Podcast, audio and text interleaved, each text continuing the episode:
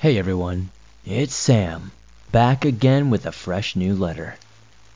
Based on the response on the first two letters in this new batch, I'm feeling like things are going well for you guys. I know they're going well for me, at least, and for my family and friends who have been helping and listening to this little project. So, let's keep going. I don't know how many letters I'll be writing for this new group, but in any case, this is the next one. As usual, Let's start off with the Q&A section, which you can feel free to skip if you're not interested. Do I have any stories that keep me up at night, or that left a deep mental and emotional scar on me? I'm guessing this person who has asked this has never listened to a lot of my previous letters. To give a quick answer, yes, and you can refer to my letters on Wendigo and Washuge to see why. The Wendigo experience was horrific, and the Washuge hunt was too but for a very different reason. I watched people die on both of those occasions. The troll experience that I talked about in the letter before this one was also quite disturbing, as was the hunt that I'll be telling you about in this letter. I have nightmares about these at least a few times a month, if not more. There are some others, but these are the ones that jump to mind immediately. Again, I'd point you to my Wendigo and Washuge letters to understand this a little bit better. Is the Lusca a species of Makara? No. Makara are far larger and almost exclusively inhabit the Indian and Pacific Oceans. Luscas are misunderstood cryptids. They are essentially very large octopuses that live in a select few parts of the Caribbean. They're not as big as a giant squid, but they're significantly larger than most other cephalopods. So, the Lusca is much smaller than a Makara and lives in a different and much smaller region of the globe. I've never personally encountered a Lusca, though, although Heather probably knew some people who have. She knew quite a lot about aquatic monsters. Are mermaids real? I knew someone would ask this eventually, and am surprised that I've only just now seen it. To put it simply, no, mermaids are not a thing.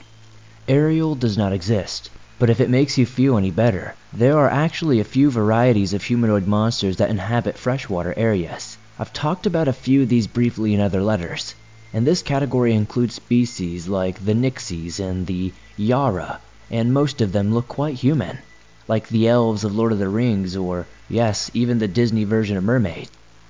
So, there are mermaid-like cryptids that live in lakes, streams, and very occasionally in bays or estuaries. But when it comes down to the open sea and ocean, you won't find anything there. Are there humans with superpowers? Man, I wish. That would make being a hunter so much easier. I don't want to crush your dreams, but no, humans absolutely do not have superpowers. I feel silly saying that. However, there are creatures that look like humans that have certain supernatural capabilities. Vampires, fairies, and the aquatic species I named above all look like humans but can do some extraordinary things that we cannot. For example, many fairies can change their shape or produce light, but no flying or laser vision or anything like that. Sorry. It kinda surprised me that I had a few people ask about Dan's M4, the rifle that he used on the Chupacabra hunt in that letter. It seems like there's always some drama whenever I talk about guns. I guess it's because the topic is very important to some of you. So here are some thoughts.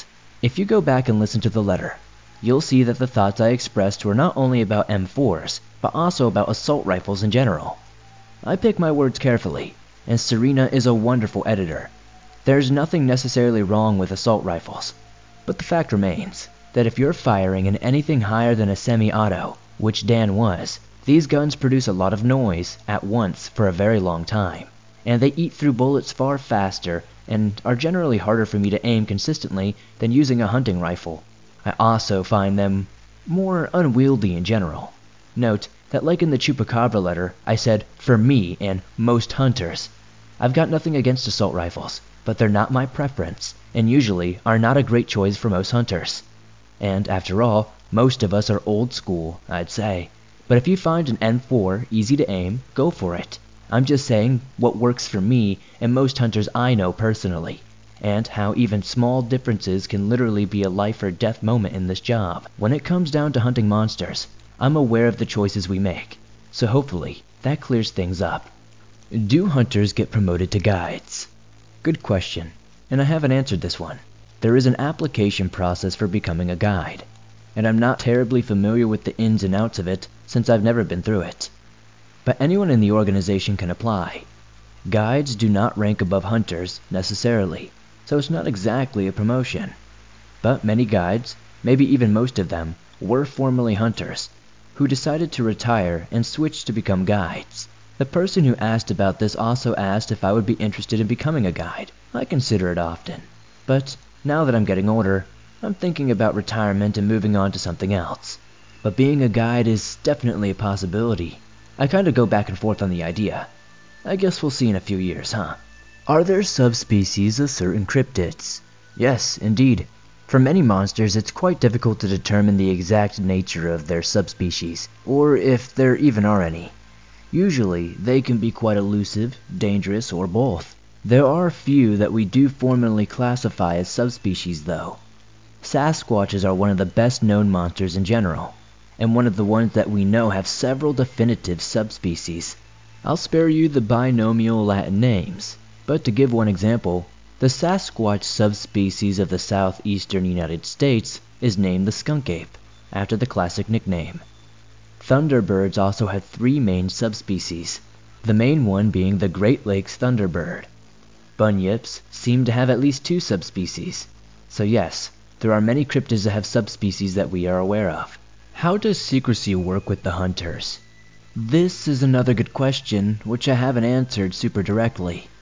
This person asked if hunters are expected to sign some sort of non disclosure agreement when they join the organization, or if they're free to talk about our work to anyone.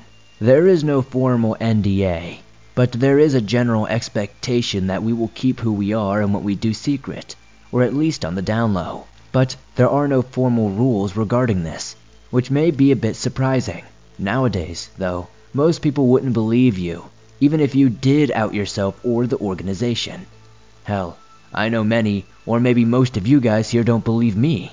If hunters tell anyone about us or our work, it's usually our families and friends, and it hardly ever goes beyond that.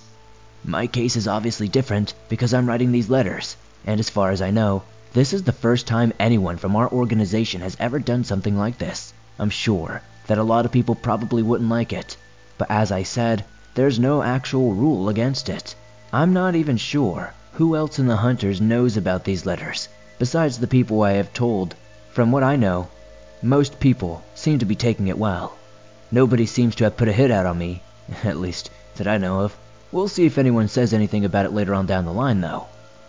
Alright, so those are the questions I'll be answering this time. As I've said many times before, I enjoyed this segment of the letters, since it lets me interact with you guys a little bit more. Serena suggested the idea that I could do a letter that's basically just one big Q&A, which I have found attractive. But I don't know how much you guys would like such a thing, so please let me know if you would be interested in the idea. Anyway, let's move on to the usual discussion about the monster I'll be talking about this time around. The Zabraq. First off, you need to know that the Zabraq is incredibly mysterious and relatively little is known about the species. The name Zabraq is Arabic, and, like the word Wendigo, the plural of Zabraq is the same as the singular. If there's more than one, you still just say Zabraq, with no S's at the end. These cryptids seem to be extremely rare, and even more extremely elusive, because there are very, very few historical records of them, even by hunters. The earliest mention of a Zabraq we could even find comes from medieval Persia, the region that is now the country of Iran. It was written by a man named Al Marzawi. The account has some inaccuracies and potentially fictional details. That's nothing new. It's also over 1,000 years old at this point, so some things about Zabraq may have changed since then. Al Marzawi also makes a few assumptions which sound ridiculous and disgusting but which are reasonable. I'll get to that in a moment. Besides this, there are a grand total of six hunter records on the Zabraq, all of them before the 1900s, so before our encounter with one.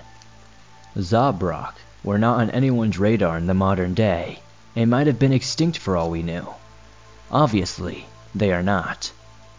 Zabraq are bizarre looking creatures, and most documentation on them struggles to describe them accurately. I'll be doing my best here, though. Zabraq look like a bunch of different creatures got thrown into a blender together. They are reptiles, but unlike almost any other surviving species, they have four legs that are long and almost resemble dog legs. Their bodies are lizard like, with two humps on the back that aren't as big as camel humps, but they aren't as small as brown bear humps. The front hump of the Zabraq is larger than the back one, but neither is more than a foot tall or so. Zabraq have long, S-shaped necks with heads that almost resemble those of carnivorous dinosaurs, except that Zabraq have a pair of tusks, one on either side of the mouth, which are curved outwards and down. They remind me a little bit of elephant tusks, but just shorter in length. Zabraq tails are long, thick at the base, and thinner at the tip, and ending in a shape like a spoon or the end of a kayak paddle, long and curved slightly. These tails are very mobile and serve a strange purpose that I'll get to in just a second. The front feet of the Zabraq are like paws and end in sizable, curved claws that look like a black bear's. Their back feet have much shorter nails though. Zabraq can open their jaws very wide, and much like snakes, their lower mandibles are made up of two separate halves, meaning that their bottom jaws can basically stretch out. The skin of a Zabraq is leathery but scaly, much like a lizard, and the one that we encountered was a muddy, yellowish color, almost like a dark shade of gold. Size-wise, the Zabraq we came across was 8 feet tall at the top of its biggest hump, and when standing up, that's where its head was too. Al Marzawi's record that I mentioned earlier says that they're smaller than a cheetah, but unless the one we encountered was an absolute giant, that's not true whatsoever. Now, let's talk about lifestyle and the weirder and more dangerous aspects of a Zabraq. As far as we know, Zabraq live exclusively in Iran, although at least one account mentions them living in India, so perhaps at one time they might have lived there as well. They favor dry environments like deserts and high mountains, and they're almost scarily mobile, able to leap and scramble over cliff sides and rock faces almost as well as a mountain goat or a lizard. It's quite terrifying to see something that big move over such difficult terrain so easily. Zabraq seem to be primarily carnivorous, and their size is usually more than enough to bring down the different hoofed animals that form their main source of prey. However, Zabraq are not quite as fast as an antelope or a deer, so in an open chase, they would not normally be able to outrun these animals. So Zabraq either try to ambush their prey or use a unique and disturbing natural weapon. You see, there aren't many creatures that possess built-in ranged weaponry. Zabraq are one of the few exceptions to this. Now, the first part of what I'm going to say is just inaccurate speculation by a medieval author, and I've got to warn you that this next bit is going to sound incredibly disgusting and strange. I seriously can't sugarcoat this, even if it is ultimately false, and I promise you, I did not make this up. And you can look it up if you don't believe me. It's hilariously gross, so don't laugh when I say this, but Al Marzawi claims, falsely, that Zabraq have acidic urine and feces. Yes, if this were true, it would mean that they basically pee and poop acid. And this would be absolutely nuts, I know. But as I said, that's false, as far as we know. However, weirdly enough, the actual truth is not very far off. It's extremely strange and disturbing. As far as hunters have discovered, Zabraq uh, waste is not toxic, but their blood actually is. And even more bizarrely, it makes total sense why Al Marzawi and the medieval Persians might have thought the Zabraq urine was acidic. Zabraq have a specific opening under their bodies, near their back two legs, that they can eject blood from. The horned lizards of the southern United States can do a similar thing and spray their blood from their eyeballs at predators. which is awesome and crazy enough. I'm not making that up either. I promise. You can look that up too. But horned lizard blood is not acidic, and they don't have nearly as much of it as Zabraq. Zabraq have a special organ called a blood sac where they produce and store excess blood, then eject it out from there through the opening I just mentioned. You may be asking, why in the hell does this exist? Well, remember the shape of the Zabraq's tail that I was telling you about? Zabraq use the ends of their tails to catch the blood that they eject, and then they will throw their blood, which I've already said is acidic, at their predators or prey. And this is powerful acid, capable of melting through most skin and clothing in less than a minute. So, you have a predator that is easily twice the size of a lion, can run and climb, and is equipped not only with tusks and claws, but also the ability to just chuck acid at anything it wants to. It is a crazy example of evolution at work, and it's just as absurd and gross and messed up as it sounds. We don't entirely understand how Zabraq blood vessels and tails are able to simply not melt away, but it looks like at least their blood vessels might have a membrane or lining to them that protect the walls of their stomach. As for the tail, it seems to have a lining of some sort too, but that's not my area of expertise. So that's about all I know on that subject. So, all that wild and strange information is all the background you need to have on the Zabraq. Now, I want to make it clear that we did not know all of these definitive details before we encountered the Zabraq. None of the people involved had ever even heard of one before, and the sparse historical info that we had on us was not much at all. So we had to play things by ear somewhat and figure them out as we went along, slowly getting more info. So this is what happened when I had my only encounter with a Zabraq. As always, all the dialogue is just my best recreation of what people said. If you've listened to any of my previous letters, you should already know about capital G guides. Guides perform many different duties, but they're the people who help hunters find jobs. Guides are also usually the ones who deal with the rest of society when it comes to those jobs.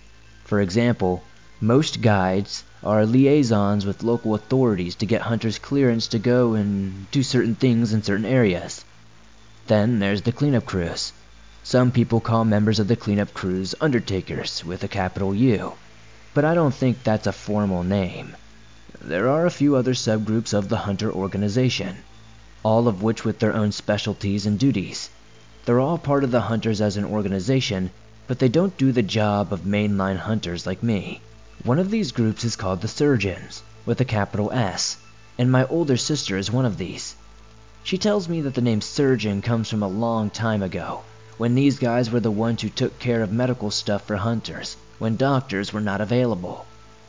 Nowadays, the jobs of surgeons have changed, now that more easily accessible medical help is available at places like hospitals and clinics, it would be nice to have a surgeon on standby to treat hunters at all time, since that would save us from having to go to outside doctors and potentially compromise our secrecy.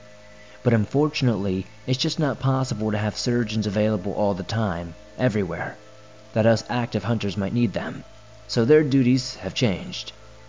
In any case, my sister Erica is a capital S surgeon with a very specialized skill set. She was always very skilled at chemistry in school, and in fact, that's what she went to college for. She's never been the greatest tracker or marksman, but when it comes down to chemicals and compounds, she's like an encyclopedia. So, she decided to put this to good use by becoming a capital S surgeon instead of a mainline capital H hunter. Erica does a whole lot of different things in this job, but one of the main things that she's often called in for is toxicology. As the name suggests, toxicology is the study of harmful substances, including different chemicals, poisons, venoms, and other toxins. There are a variety of cryptid species that possess venom or toxic substances, and Erica is frequently responsible for analyzing these things and conducting research on them. She's even helped develop some modern antidotes. I'm not too sure of all the exact details, but it's important and difficult work, as you might imagine. There's not many people that specialize in this field, and even fewer capital S surgeons that do. So Erica is almost always busy with this work. She's incredibly smart and talented, and it's not so uncommon for people from different states or even different countries to request her assistance in different matters. And that's exactly what happened a few years ago, which led to Erica and I encountering a Zabraq. It started when a Pakistani guide named Mustafa reached out to Erica on behalf of two hunters named Sadiq and Bushra. Apparently, these two hunters had been informed of a person who had been killed in a very strange manner, and of a sighting of something very strange, and he wanted to call in some specialist help with the case.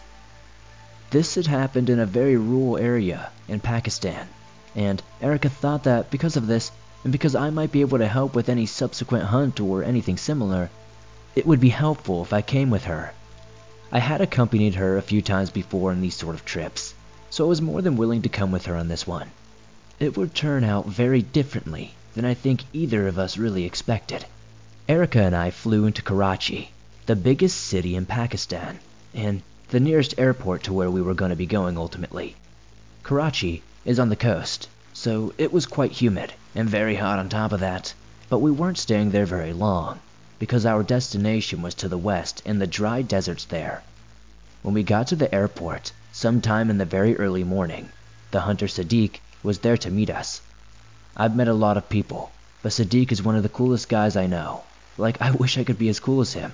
He's tall, skinny, with skin that's dark tan or olive, a, a little lighter than mine, but kind of close to Erica's.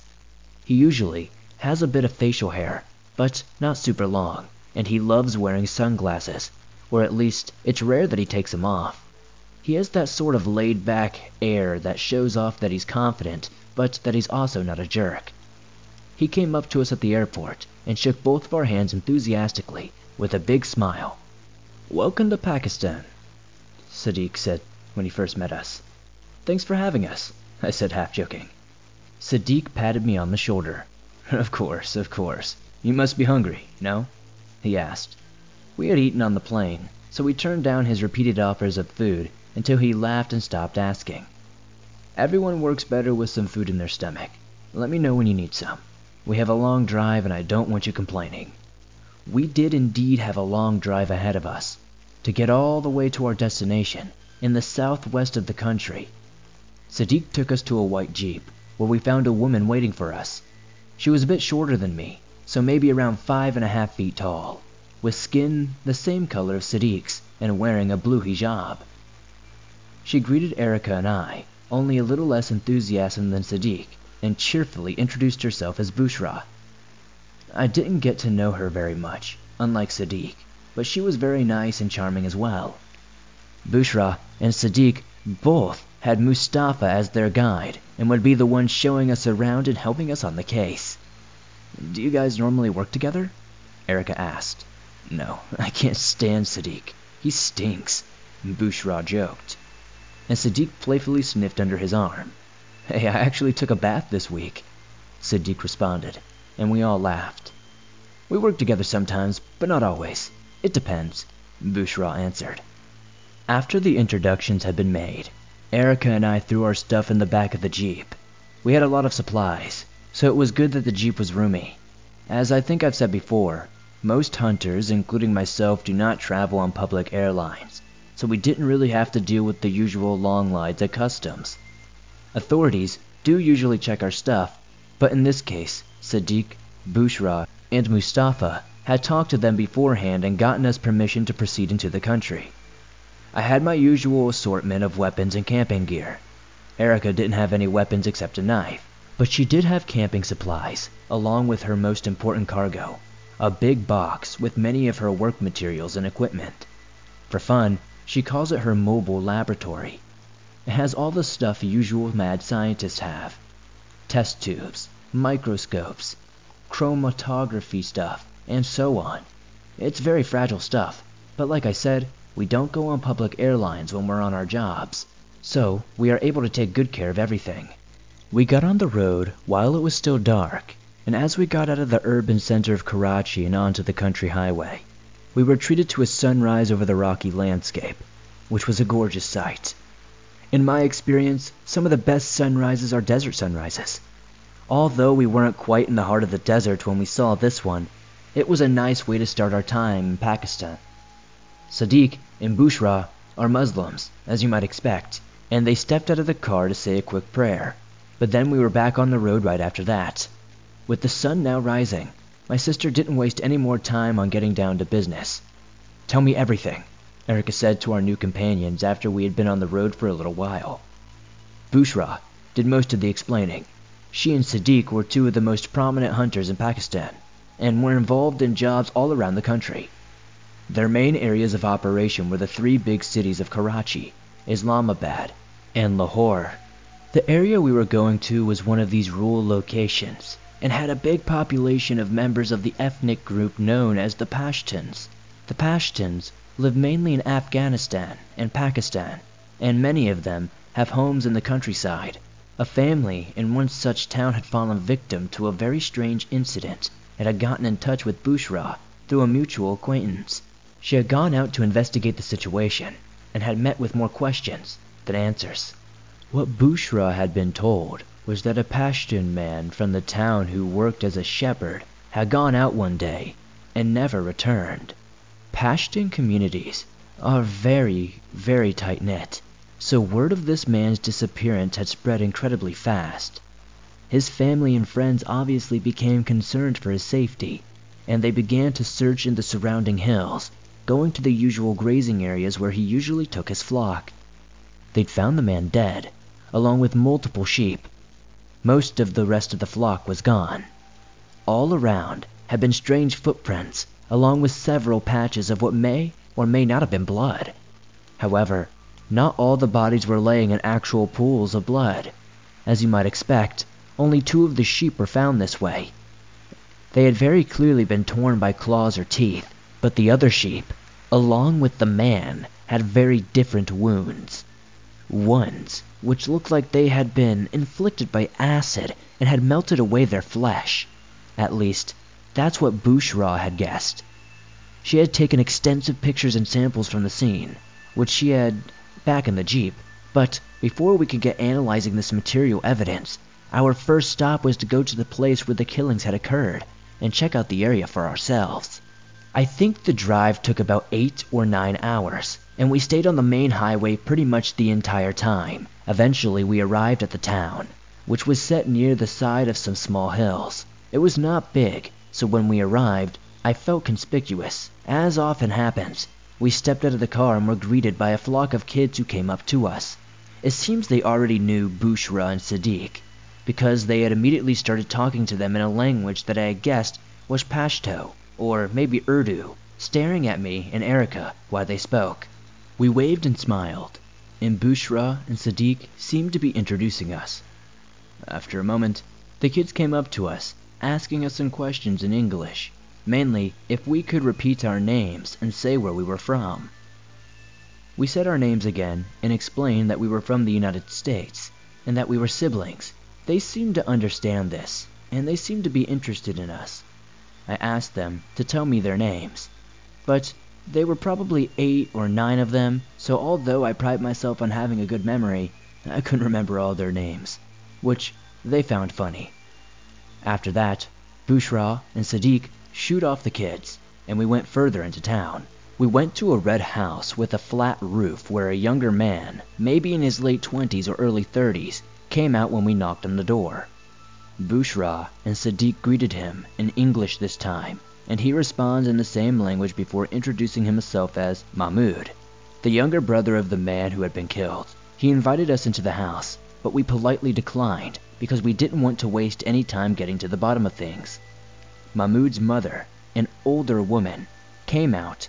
She invited us inside, but we again turned down the offers. Hospitality and hosting guests are a big deal in many parts of the Middle East, South Asia, and the different Stan countries. And it's no different for the Pashtuns. I would have loved to come in if I hadn't been on a task. But of course, things don't always work out the way we want so we just talked outside and listened to what Mahmud told us. At the time, Mahmud asked that we not tell anyone his brother's identity, so I won't say his name here.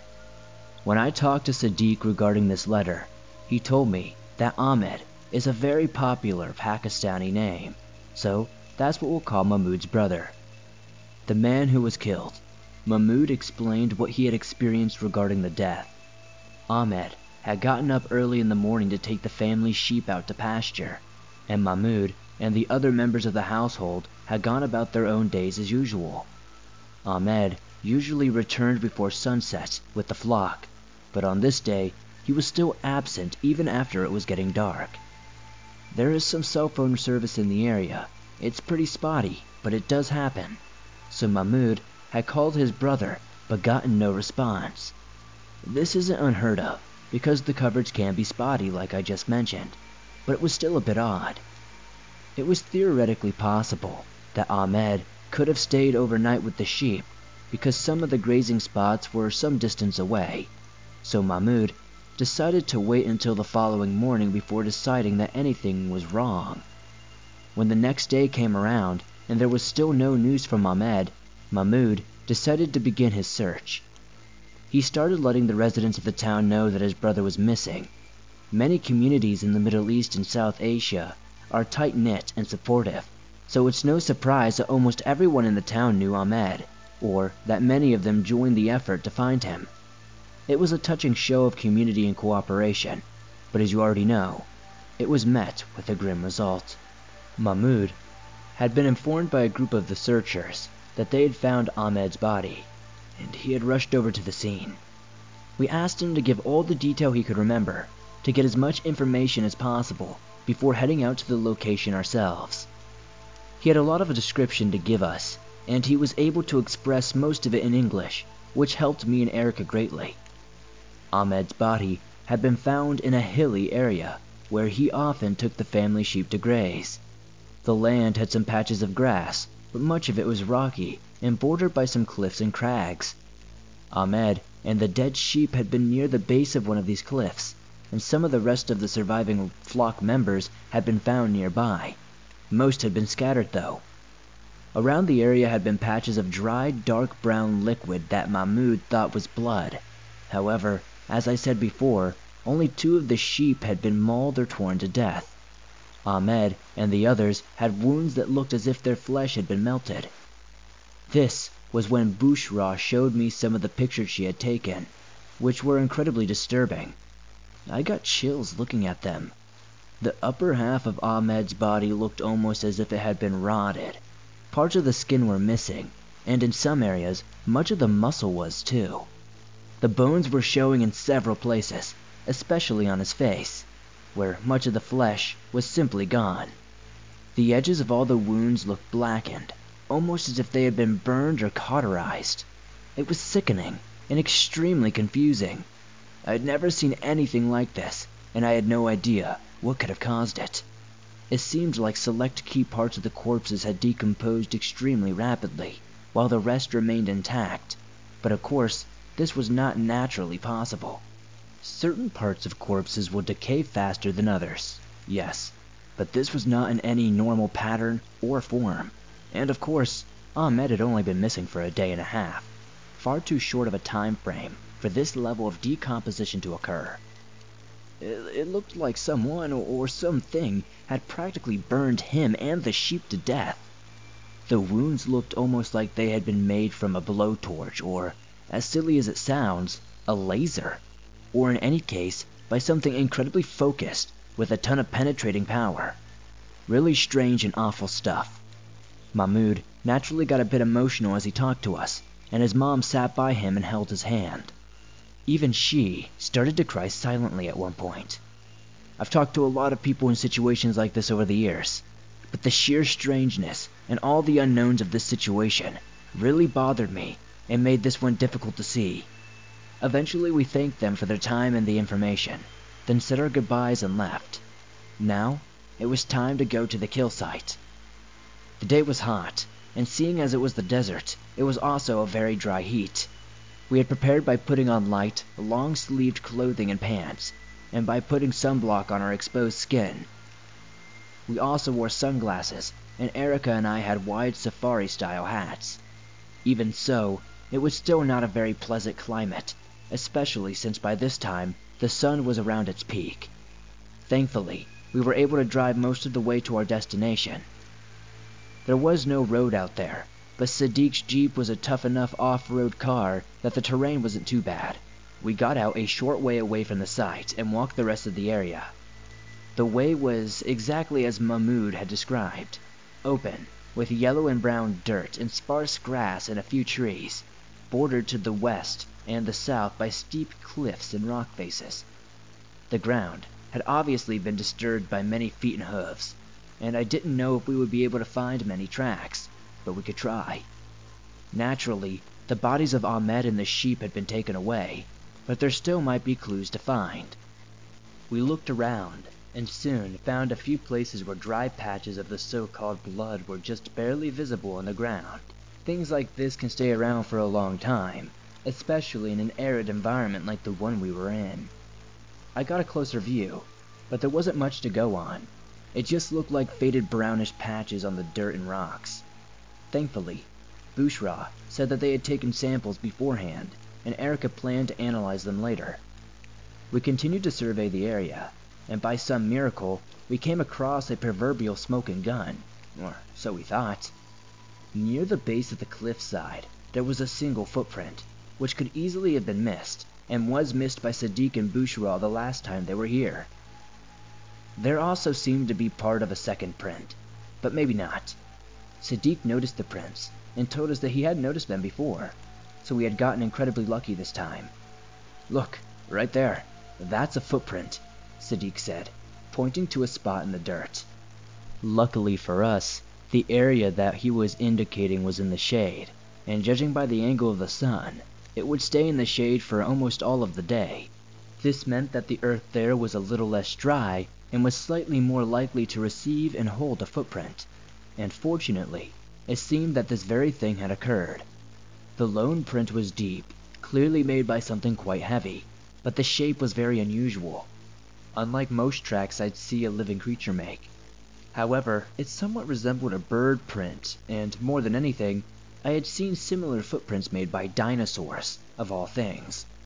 This makes sense because birds are dinosaurs, but this print was huge. It wasn't quite T-Rex level, but I've seen ostrich tracks in person, and this footprint looked even bigger than those. This print had four toes, with three splayed out in the front and one pointing more out to the side. To what I imagined was the inside edge of the foot. It looked like the toe ended in some sort of claw or talon. Judging from the slight drag marks and the deeper impressions at the end of each toe. It was baffling. I see it too, but I have no idea what kind of track it is, I replied.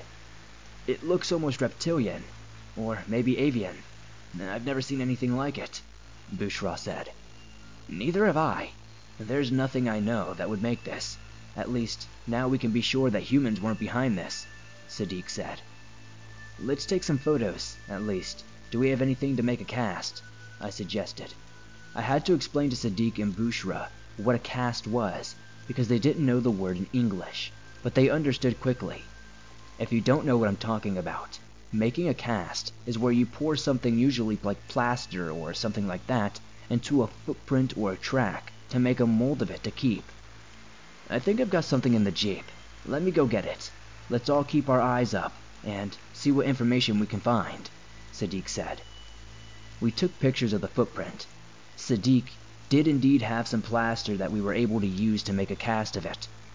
The casting process didn't take too long, as the plaster dried quickly but beside that, there wasn't much else that we were able to get from the scene.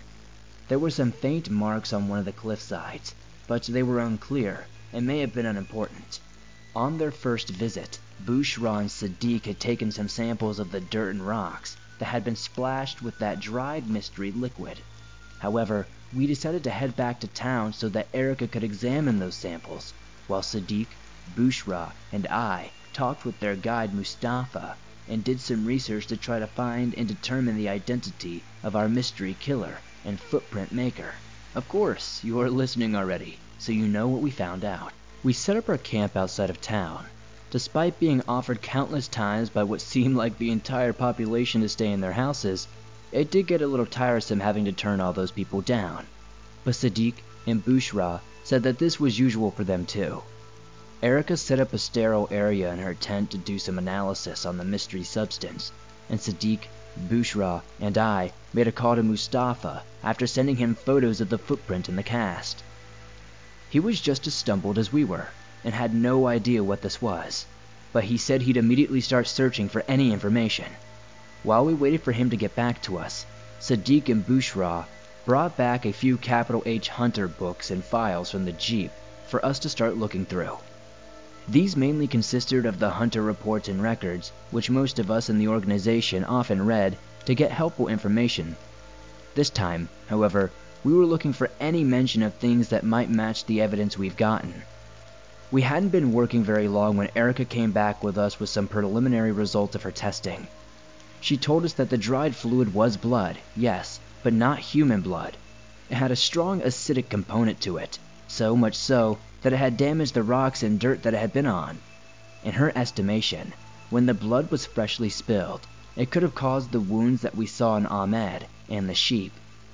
As strange as it sounded, the acidic blood had literally dissolved through the victims, melting the flesh and even parts of the bone. I thought about it, and at first I didn't want to believe it. It sounded almost too ridiculous. But the more I thought about it, the more I realized that if it were true, it would explain a lot, especially how focused the wounds were. But the real question remained what kind of monster could do this? We called Mustafa again and gave him the new information, which again baffled him as much as us. But he said that the new findings would obviously help narrow down the search, as he promised to get back to us with whatever he found. Pretty soon after this, Sadiq, Bushra, and I reached the end of the materials we had. Since it was almost one in the morning at this point, we just decided to call it a night and review the situation in the morning. We did exactly that.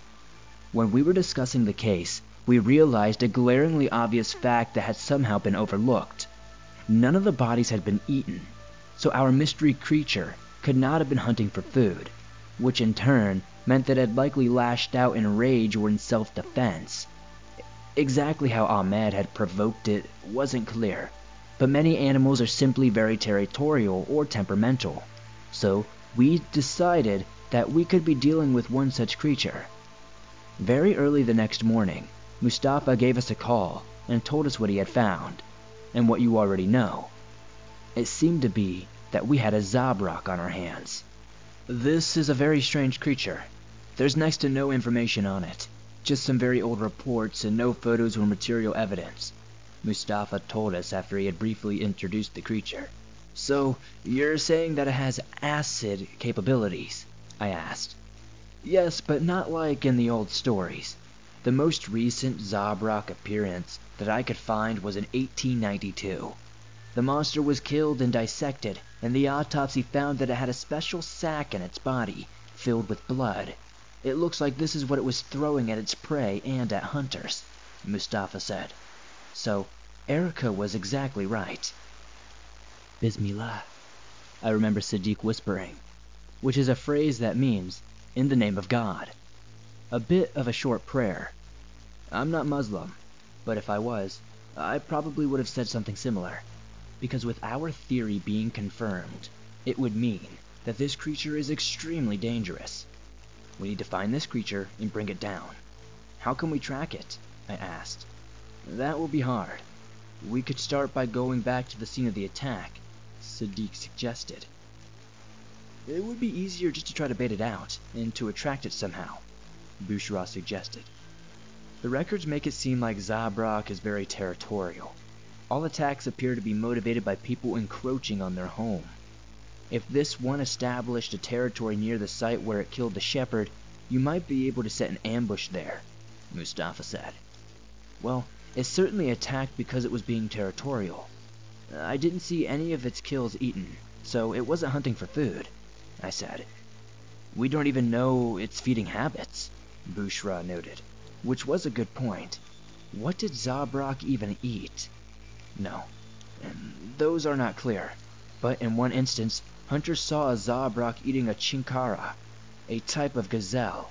It must eat meat, at least sometimes, Mustafa pointed out. I know a guy who hunted these gazelles once. Maybe even someone in the town has. It might be possible to lure the Zabraq out with this kind of meat, Sadiq brought up. I think that sheep or goat would actually work just as well, I said. Wild animals are not usually picky. We talked a bit and formulated a plan. Instead of searching high and low for the Zabraq, we might as well be able to draw it to us. Getting meat for the bait would be easy enough, and although we didn't have any materials of the time to build any sort of elaborate trap, we did have steel cord to make basic snares. Hopefully, this would be enough to slow the Zabraq down just enough so we could finish it off. We did briefly talk about possibly sedating it and capturing the Zabraq, but quickly decided against it for a few reasons. First, we didn't really have a great way of transporting it anywhere, even if we did sedate it. And second, as friendly and welcoming as the townspeople were, they were also quite nosy, and who knew what they would do if they saw what we had captured. If we killed it, then we could keep it easily under wraps. Next, if we tranquilized the Zabraq, we had so little information on the creature that we wouldn't know where to relocate it to. Finally, with no real idea of the size or exact biology of the cryptid, it would be hard to determine the proper amount of tranquilizer for it.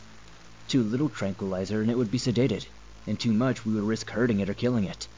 And if we were going to kill it in the first place, bullets were of course the better option. There were some trees scattered around the site where Ahmed and the sheep had been killed, but not enough to provide all of us with reliable cover. To give us a better chance of hiding, Sadiq had a hunting blind that was made in a desert camouflage style.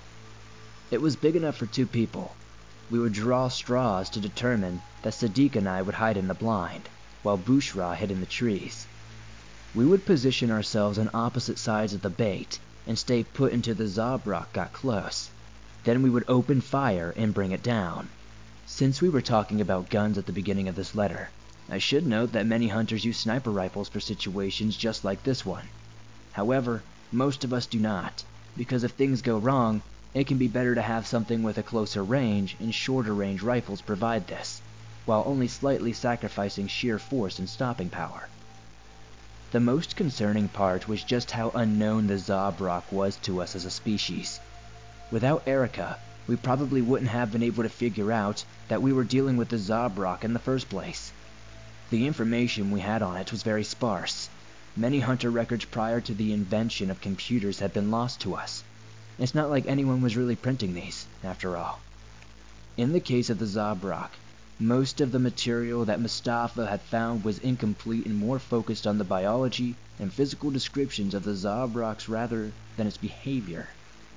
There wasn't much in-depth detail, or much of any account about how the play-by-play details of these hunts went, which is very different from how we do our write-ups today. This left us with a lot of uncertainty and that was not a good thing. But nobody else was going to deal with the Zabraq, so we had to just buckle down and get to work. Securing a sheep was easy. Sadiq asked around town without revealing too much, and someone offered us a lamb. We didn't know what time of day that the Zabraq would attack, and we didn't know when the original attack had taken place either. But it was likely at sunset, or maybe a bit before then. This would be an ideal time to set our trap. Sadiq and I decided to set up the hunting blind at the base of the cliffs, while Bushra would be in the trees opposite to us, with the sheep in between.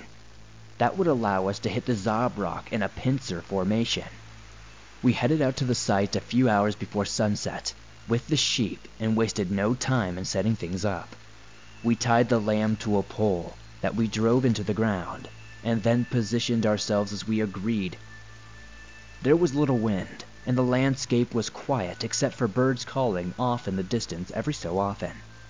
This meant that we had to be quiet as well to avoid being heard, so Sadiq and I were quiet as we laid in the hunting blind. It was hot, but since the sun was already getting low, we weren't roasting or anything. We had checked and double checked the blind beforehand, partially covering it with dirt. We wanted to look well concealed, so I wasn't worried about being discovered per se especially as the light got dimmer. I was mostly concerned with the fact that, again, we just didn't have much information about what we were dealing with.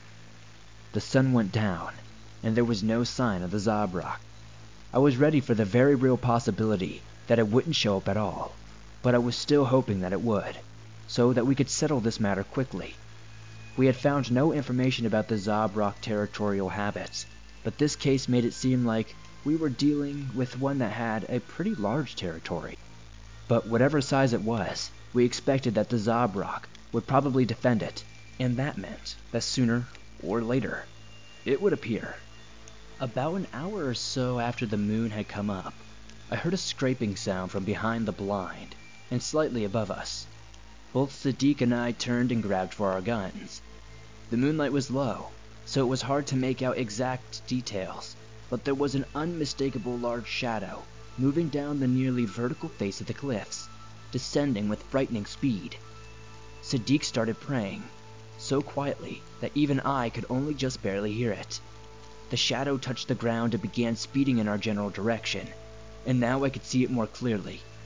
I've already given you guys the description of the Zabraq, but now that I was seeing this thing firsthand, I was struck just by how strange it looked. Even its gait was very odd, and I can only describe it as something between a dog's and a lizard's, like it was scuttling and loping all at once. I realize how impossible this sounds or how hard it might be to visualize it, but it's genuinely very difficult to describe verbally. We watched the Zabraq hit the ground and drop onto a crouch, which only made it about five feet tall rather than eight. It whipped its head from side to side, and I got a good view of its tusks as it did so. The sheep started to bleat, and almost as soon as it did, the Zabraq lunged forwards and began to run at it. Sadiq and I raised our rifles, and then everything started to go sideways. The Zabraq slashed at the sheep with its tusks, knocking it to the side. But the monster did not stop there. Instead, it kept moving, heading straight for the trees where Bushra was. I felt my stomach drop, and I think Sadiq and I both realized in that moment the Zabraq had caught on to Bushra's presence. We both started shooting, and we heard Bushra do so as well. But, like many reptiles, Zabraq have tough skin. The cryptid entered the trees and gave a roaring screech.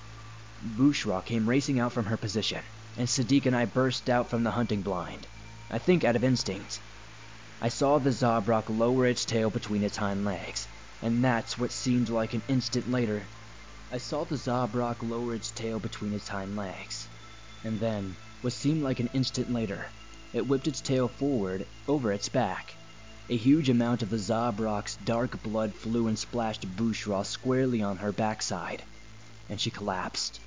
I heard a lot of people screaming over my time as a hunter, but this was one of the most gut-wrenching times it's happened.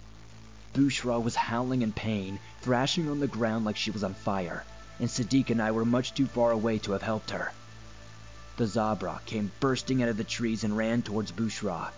Sadiq and I opened fire, and the Zabraq began to twist and weave around, avoiding many of our shots. It started to bring its tail down again, and this time I think I, I knew what was happening. I flung myself to the side. I felt searing hot drops of blood patter down onto my lower calf. I immediately rolled my leg into the dirt as best as I could to try to get this acidic fluid off. It seemed to maybe work just a bit, but a wave of burning pain still ran through my leg. The Zabraq flung its tail out again, and this time at Sadiq, and I saw him writhe around onto the ground as well. I couldn't tell if he had been hit or not. All of this happened so fast. Even retelling it may be wrong, but this is the best I can remember. My eyes weren't on Sadiq as much as they were on the Zabraq, though, and when I saw it begin to lower itself again, I started shooting. The Zabraq flinched as I shot it, and seemed visibly shaken, but that didn't stop it from starting to rush me.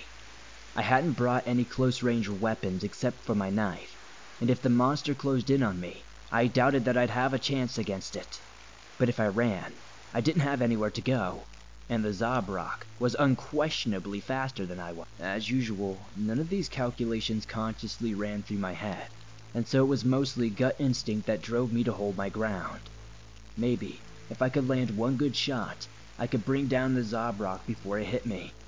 I got up to one knee and started firing. The Zabraq's charge was straight on, and its head was lowered, meaning that I was able to put a bullet through the back of its neck and into its first hump, when it was about 30 feet away, much too close for comfort. It screamed in pain and staggered to the side, exposing itself. At the same time, though, it lashed out with its tail, which it must have been stalking with blood as it ran. I later realized that I must have gotten incredibly lucky and interrupted this process, because the amount of blood that the Zabraq threw this time was significantly less than before. Only a few drops splattered across my rifle and my gloves, but I did not stop firing. I saw the Zabraq reel as I hit it repeatedly, and then I heard Sadiq's gun come to life as well, each shot loud as hell in the desert night.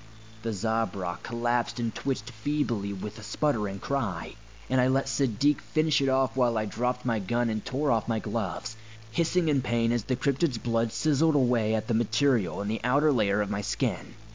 Not sure exactly what to do, I started scrubbing my hands frantically in the dirt, and eventually, the intensity of the pain lowered. The level of pain went from fiery hot to just lukewarm, you might say.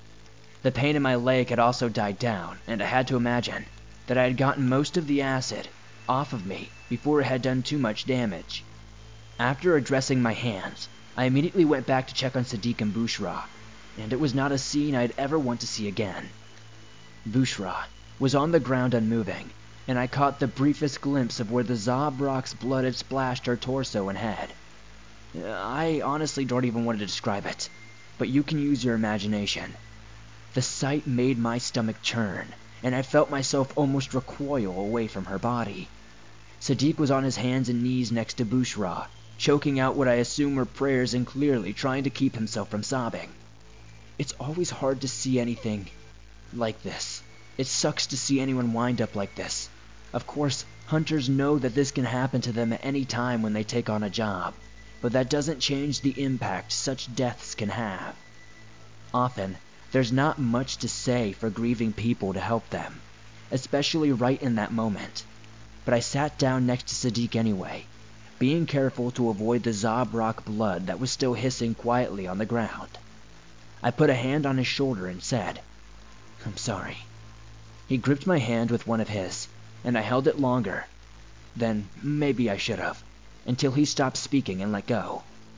His breathing seemed to return to a gentler rate. After sitting with Sadiq for a moment or so, I got up and called Erica, telling her to get in touch with Mustafa and get a cleanup crew right away, and giving her the sad news about Bushra.